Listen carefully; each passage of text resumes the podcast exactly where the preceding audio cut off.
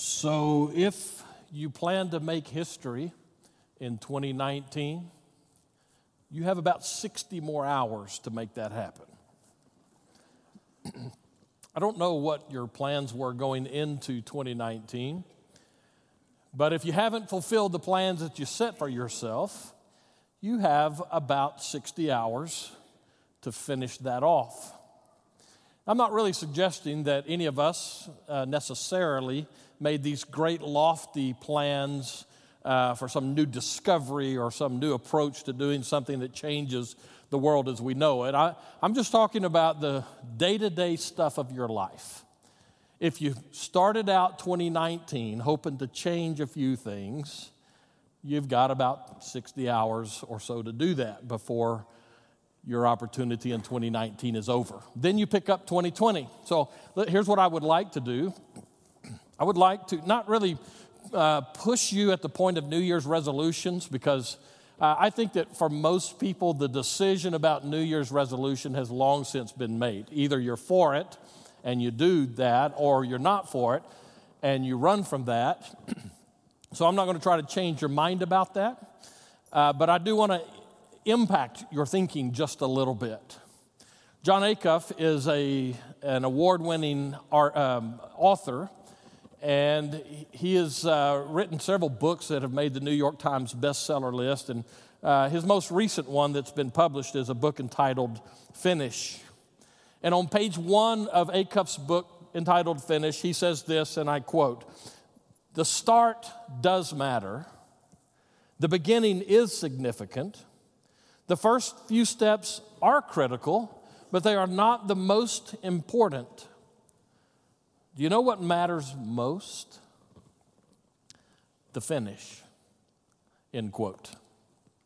Acuff dives into a discussion about the tendency that many people have to have their goals, to have their, their forecasted uh, activities, to have them not finish. It's not that they're not worthy. It's not that they don't matter. It's just that for some reason, people tend to get sidelined and sidetracked and ultimately even paralyzed when it comes to their goals. And so they just don't happen. So I want you now to do this with me for just a couple of minutes. I don't want to hit you at the point of New Year's resolutions. What I want to do, though, is I want you to think about the finish of 2020. So, as best you can, let's go forward 12 months. 12 months and two days to be exact, so that we stand in this little exercise that we're going through in our heads. We stand on the final day of the year 2020. And you look back over the year past, the year that is 2020, and I want you to think about how you want that day to look in your life. What do you want to have accomplished in this coming calendar year? What is it that you want to see in your own personal life, whether it's a, a hobby or a skill set or something like that? What are your goals as you go into the new year? But I don't want you to think about the start of those. I want you to think about the finish of the year and how you have changed over the next 12 months. Is it possible? Is it possible that maybe God wants this to be a year of major spiritual growth for you? Is it possible that maybe as you stand on that final day of 2020 and you look back over the year past, that you see this, this growth process that God has brought you through that totally changes how you think about your relationship with Jesus Christ? I think that what happens a lot of the times with Christians is that we kind of settle into what's comfort, comfortable, kind of like that video that we saw just a few moments ago.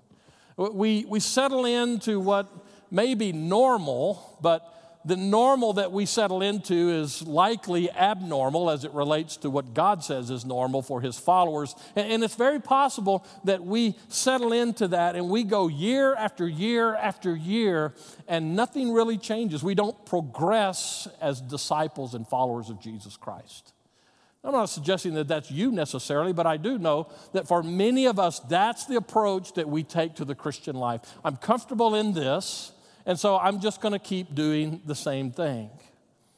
But is it possible that maybe God's design, not just for you as an individual, but for us as a church, that God might really want to do some major growth and development work in us this year? So we stand at the end of the year and look backwards, and we come back to this day and we recognize that the choices we make this day have a definitive impact on that day. So, what are you doing this year?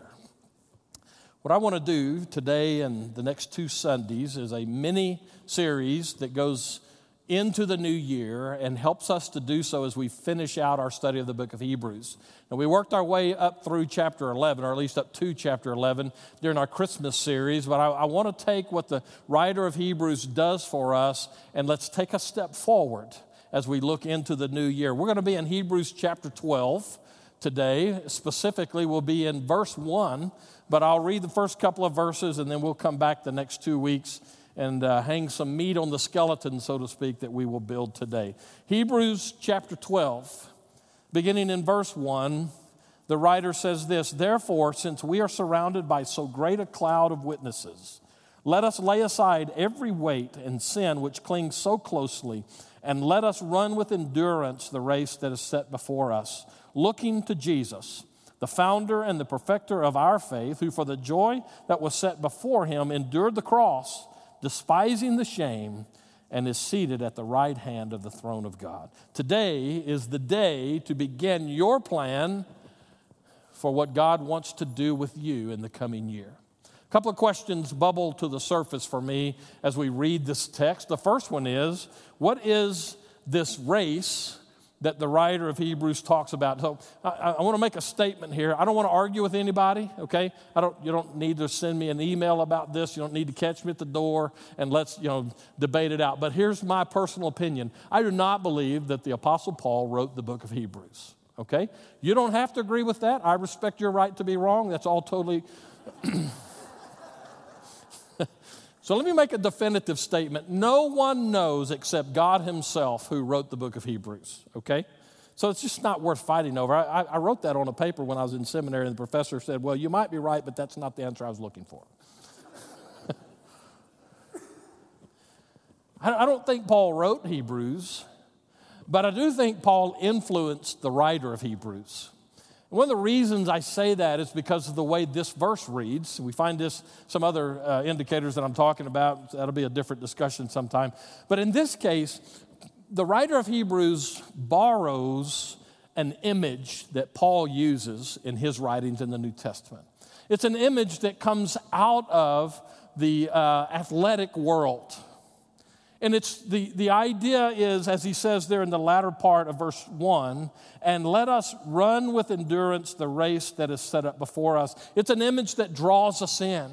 It graphically helps to portray for us on how we should live out our Christian life. And he uses this, this picture word, this word of, of running a race of competing in some kind of an athletic endeavor in which there is one person who is fighting not just against the other people, but fighting against himself to get to the prize. It is the word race. And particularly here, specifically here, Paul is drawing back. I push you back into Hebrews chapter 11, where in verse 6 it says that uh, without faith it is impossible to please God. Verse 1 of chapter 12 uses the word therefore. I'll, I'll, close with an observation about that today. But he's pointing us backward here in verse 1, and he's using that image uh, of, of the reality for us that we must live our lives in faith in such a way that we honor God with our lives. And so he refers to it here as a race. It's not the literal race, although we'll see some, some corollaries to that, but it's that point of living that we choose that is our following Jesus kind of lifestyle.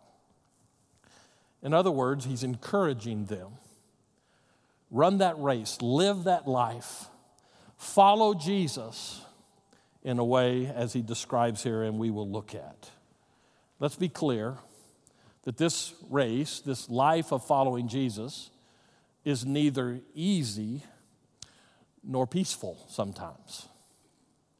As a matter of fact, he's writing to a group of first century Christians who have chosen to follow Jesus Christ and they've stepped out of their old life and they've committed themselves to following Jesus, but, but they're taking it on the chin. It's, it's a difficult situation for them. And throughout the book of Hebrews, the writer has continued time after time not only to argue for how important it is to stay with Jesus, but to help them recognize that the trials that they face and those difficulties that they come up against in life because they're following Jesus are not reason enough to stop. It is a race that needs to be run. It's neither casual nor easy and there are incredible pressures that must be overcome lest you stop.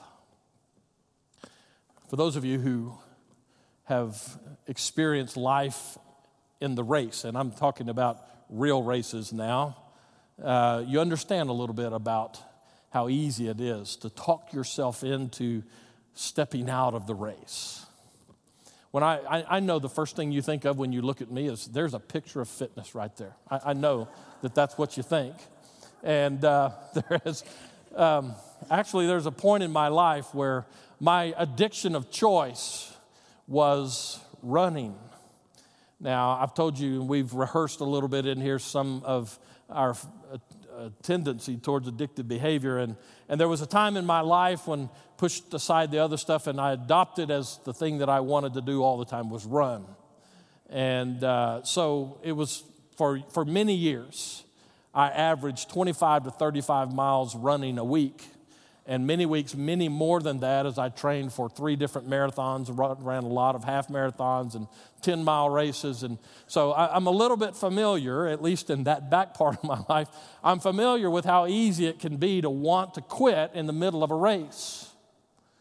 I, I, God used that running part of my life to teach me a lot of great truth, spiritual truth that even sticks with me to this day. For instance, I, I remember a particular day. We lived in South Texas, and uh, you know, until I moved to El Paso, I thought South Texas had really strong winds, but we moved to Wind Central out here in El Paso. We understand a little bit of that. But on this particular day, I had scheduled to run a 10 mile race. It was a loop course. I was going to leave my house and run some of the canals, the irrigation canals down in South Texas that had come off of the Rio Grande River and watered orchards and that kind of stuff. So I was going to be kind of running out in the country and uh, and I set up 10 miles. And so as I left the house, actually even before I left, I looked outside and palm trees were, you know, blowing almost like hurricane type reaction. I was thinking, man, it's awfully windy to run today. Maybe I'll just stay home and do it on a different day. And that addiction part of me kicked in, and I said, no, I'm going to go do it. And so I went out. The first mile was horrible. I mean, it was just running straight into the wind, and I, I just didn't want to be there. That continued into the second mile of this 10 mile run. And I was really close to the end of that second mile, and I, I was having this discussion with myself. The discussion was kind of like the guy on the video well, You're an idiot for being out here. And the other part of me would answer back and say, I know, aren't I? Well, you should quit. You know, you don't have to do this. You could do this tomorrow. You've already run a mile, almost two miles. Just turn around and go back, and that'll be a nice four mile warm up for tomorrow's 10 mile run. And, and I just kept pushing. And finally, I, God gave, I believe God gave me this truth. And I believe that not just because of that day when I finished that 10 mile run, but because of the way He's brought it back to me so many times in my life, in my Christian life especially. Here's the truth you can give in to the pressures that are out there or you can embrace the difficulty and push through it, and God will make you stronger because of it. God will teach you things when you don't quit that you would never learn if you do quit. I say that here not just because the writer of Hebrews is pointing that argument to them, but he is also pointing it to us. We live in a time when it is not easy to be a Christian.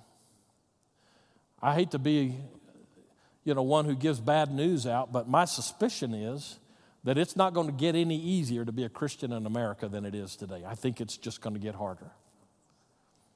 And so there are people in our churches, populating our church services even this day. Not just here, but everywhere. There are people who are seriously considering just stepping out of the race. I just don't want to pay the price anymore. It's just too hard. Maybe it's because we've grown a little cynical about the world around us. Maybe we are a little skeptical about some of the claims of Christianity that we just kind of maybe blindly accepted before. Maybe it's because some of us have been disappointed by God and we don't feel like maybe He did what we wanted Him to do for us. It's not easy being a Christian in our world today. Let me take it off of the term and let's put it into the lifestyle. It's not easy consistently following Jesus Christ. The writer of Hebrews says, in no uncertain terms, run this race. Don't give in. It's not over. Christian life is not easy, but it is worth running. Sometimes I'm afraid that in our world today, many Christian people have settled into that comfort zone to the point that they're willing to wear the uniform, if you will, to carry the title Christian, but to arrest any kind of growth and development in their lives, to just stop growing. It would be ludicrous, and I, I suspect that none of us would even be willing to say, I've achieved the highest level of following Jesus that is available. I don't think any of us in this room would say that, but we effectively say that when we say, I'm just going to sit back and take it easy and not worry about growth.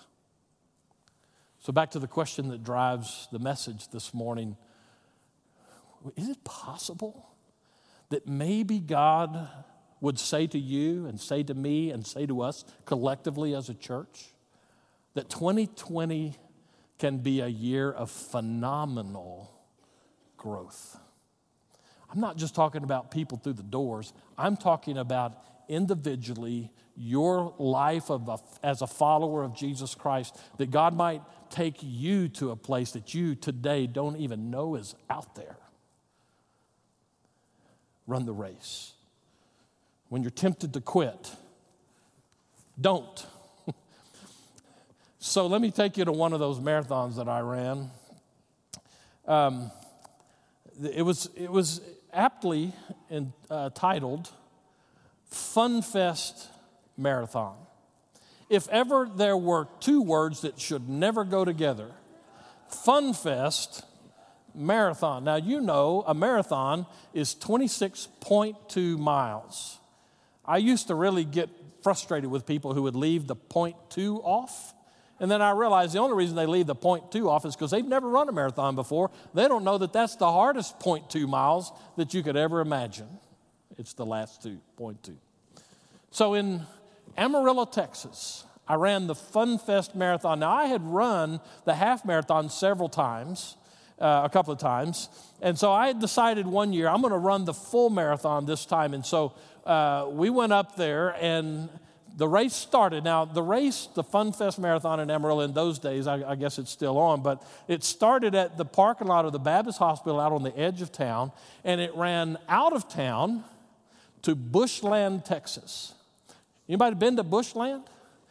Uh, my suspicion is that if you've ever been there, that's probably enough for you, okay, uh, to go once. Bushland is 10 miles outside of Amarillo. It's flat land.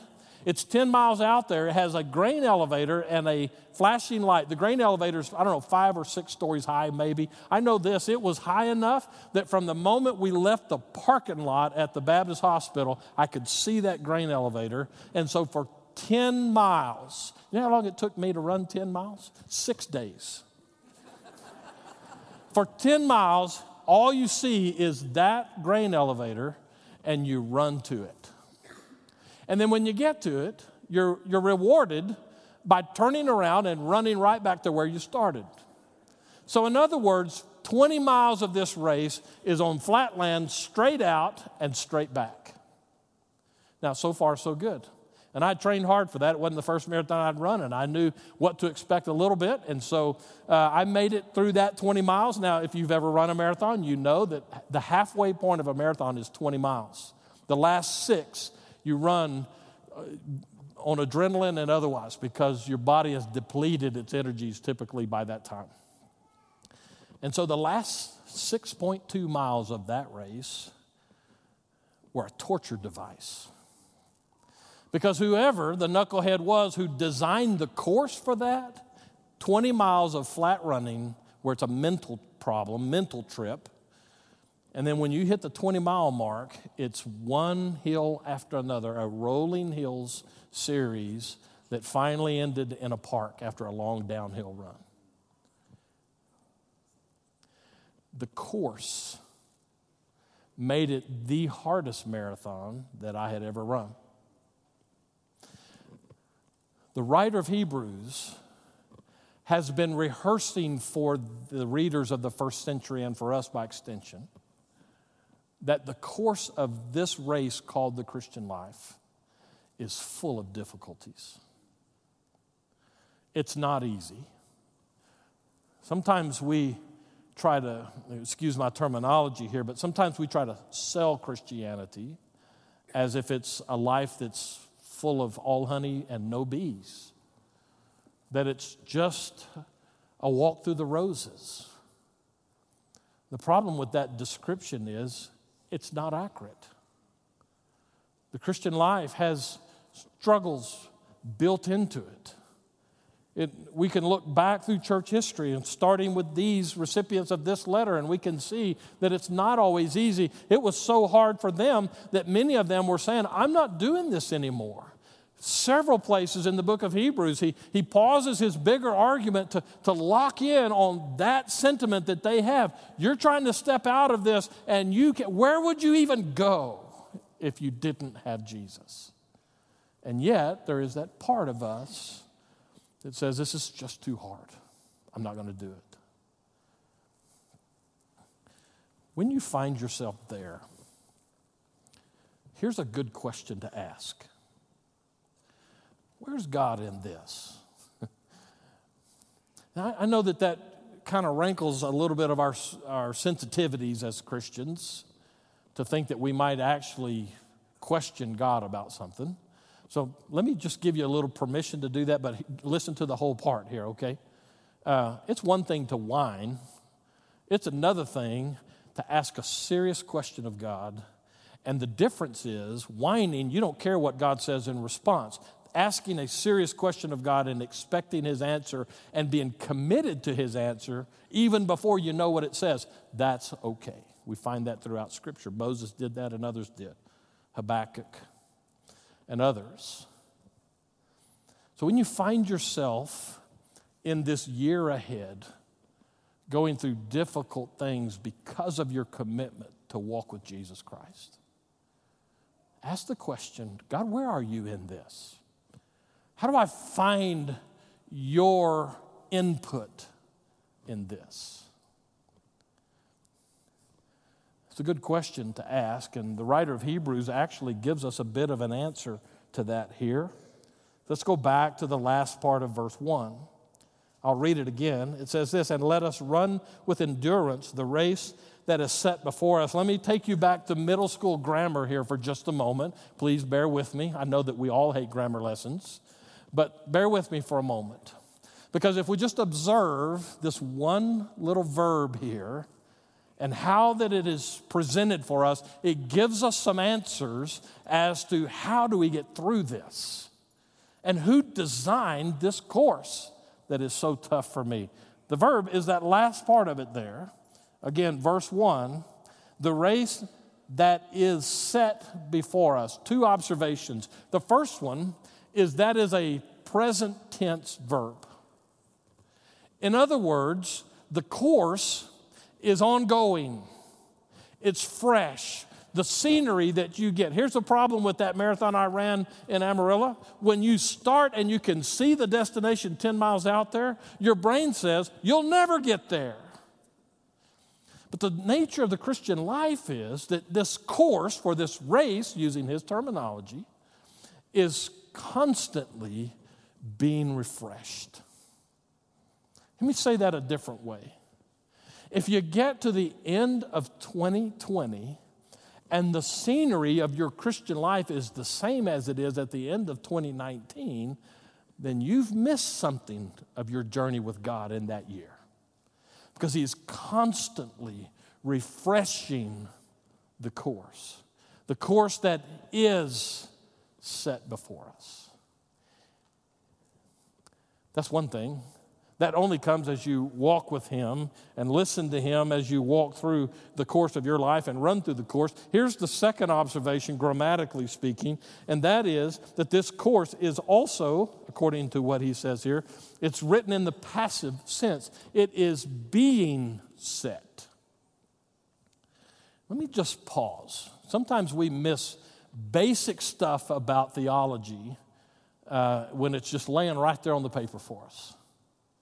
So let's pause here and catch this. The course that is being set.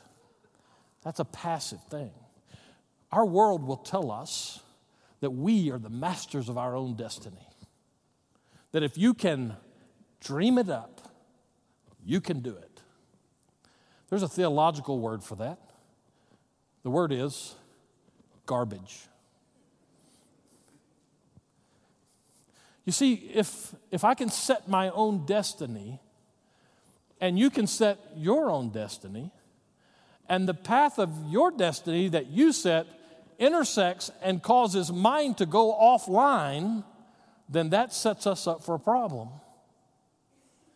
One of the reasons that we embrace Jesus Christ is because He has promised, I'll never leave you, I'll never forsake you, I have a plan for your life. We, we have all of these theological truths that we carry around with us, and then if we're not careful, we step out of them in the name of modern garbage thinking that says, if I can just dream it up, I can do it. I understand what that uh, statement is trying to say, but theologically, it's a train wreck. The theological truth I want us to get from this is that God is actively, intimately involved with you in this race. It's His course that is being set. You run the race on the course that He sets, but He didn't leave you in the process of that. No matter how hard it gets for you, He doesn't just step away from you and go, Whoop, well, I didn't see that coming. Sorry. God will never do that with you. He's always guiding you, walking with you, sometimes shoving you a little bit if that's what it takes. So rest assured that regardless of what the cost is for you, God is there. It's a great time to hold to that truth I mentioned a few moments ago. Jesus said, I will never leave you nor forsake you. That means no matter how hard your journey looks, no matter how hard the course is for you, He's there. He's active. He's plotting for you what's next. That doesn't mean it's going to be easy. Let's make sure we settle that. Just because God's involved with you through it doesn't mean it's going to be easy. You've heard me say before, I hope that it's beginning to trickle down into your heart, out of your ears, and into your heart. God is more interested in your growth than He is in your comfort. So many of our prayers are centered on comfort either comfort for us, Lord, take this pain away. Lord, take this sickness away. Those are not bad prayers. As long as we realize that God is more interested in our growth and our development and our following than He is in our comfort level. So don't make that mistake, but don't ever underestimate, underestimate God's involvement with you. That leads me to this last thing. If if it's so difficult, if we know that there are struggles out there, if we know that along the course of this race there is quicksand, wouldn't it make sense not to run it for some of us, we would say, yes, that's just too much. There's, there's too much pain involved for me to take the chance of getting out of my comfortable little situation.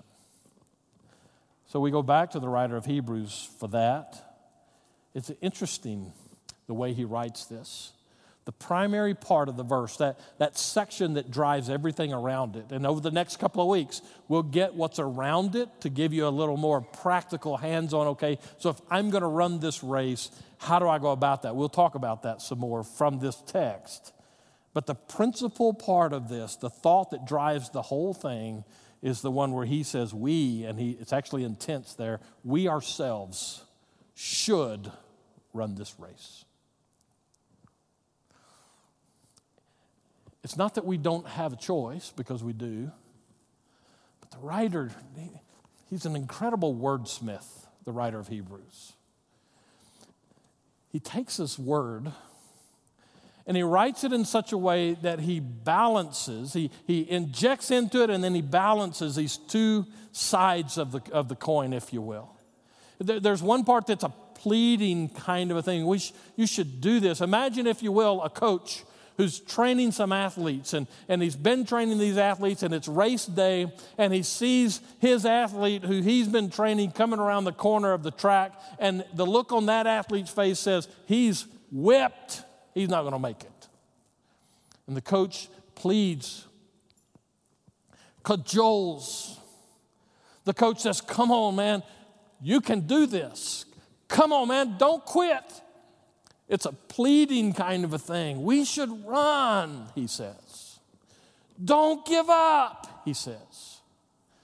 But as I said, he's a wordsmith, so he takes that part of it and he balances it with the other part of it, which is the coaches that I always had, which is, come on, road trammel, straighten up. Sorry to yell at you, but that's how he'd said it to me. He balances that pleading, come on, encouragement kind of with that exhortation that only a coach can give. Don't you quit. Work at it. Run. What a great statement from our coach, Jesus himself. You got to run this race. Get after it.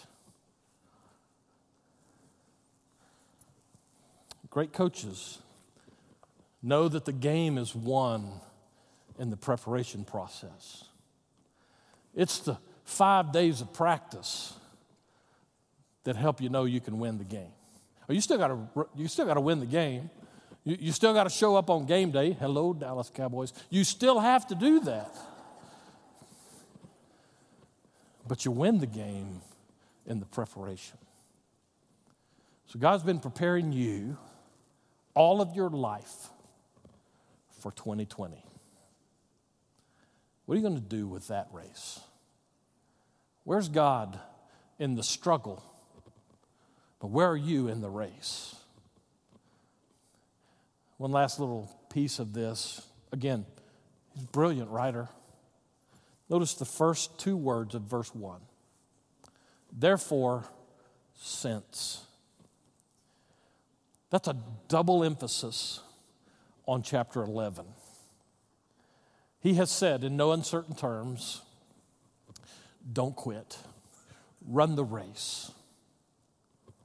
But before he ever gets to that, he says, let me point you backwards. Therefore, since. All of chapter 11 is that encouragement to live by faith. Hebrews 11, 6, without faith, it's impossible to please God. He drives that point home. And he gives all of these examples in chapter 11 of faithful people who, even though it was hard, even though they couldn't even see the destination, they stayed faithful with God. Therefore, since we have those people, in case you're here today and you're thinking, I just don't know if I want to put the work in. You know, we sometimes we settle into an abnormal Christianity just because we don't like change. First of all, it's a lie to say we don't like change. Let me reiterate that for you. It's a lie to say that you don't like change because you change your clothes every day. Well, I hope you change your clothes every day. You, you change your menu nearly every day. You change lanes while you're driving every day. So the reality is, it's not that you don't like change, it's that you don't like the change you don't like. And that's a killer for us in our Christian lives if we're not careful because we can settle in to a subnormal Christianity and think that it's normal and then live there for decades because we don't want to change it. It's comfortable to us. The writer of Hebrews says, Therefore, since we have this cloud of witnesses who has gone before us, run the race. And running the race involves change. I want you to think about the people who have gone before us in this church, who have sat in this room, in those pews, and modeled a growing Christianity to us. We talk a lot about building bridges around here. We're going to continue talking about building bridges. Most of the time, we're talking about building bridges into this community, the key people, key people groups, and taking the good news of Jesus Christ and the life that He offers. And we'll continue talking about that. But let me use a different, the same metaphor, but a different uh, application. We are a bridge between generations. There have been those who came before us, like chapter 11, who have modeled for us what it means to walk with Jesus Christ and grow. And there will be those who will come after us. By the way, there will come a day, unless Jesus comes back first, there will come a day when every one of us in this room will be dead and gone. It's a closed system. Nobody gets out alive. And before that final person goes, we will hand off the baton to the next generation. Under God, let's not have them look at us and say, What were you doing? So position yourself on the final day of 2020 and look backwards to this day. What decisions do you make today that change things at the end of 2020? Hebrews writer says, run. Let's pray. Father, we ask you to take these words, to take your words as we find them in Hebrews 12 1 and burrow them deep within us. May they be discomforting for us, that they would challenge us every day of the coming year. Not that we would make a bunch of plans that seem right, but that we would make the plan to follow you and hear your voice every day. That you would grow us and change us and challenge us, is our prayer in Jesus' name. Amen. Let's stand and sing. Whatever God is dealing with you about, now's the time to do something about that. Let's sing.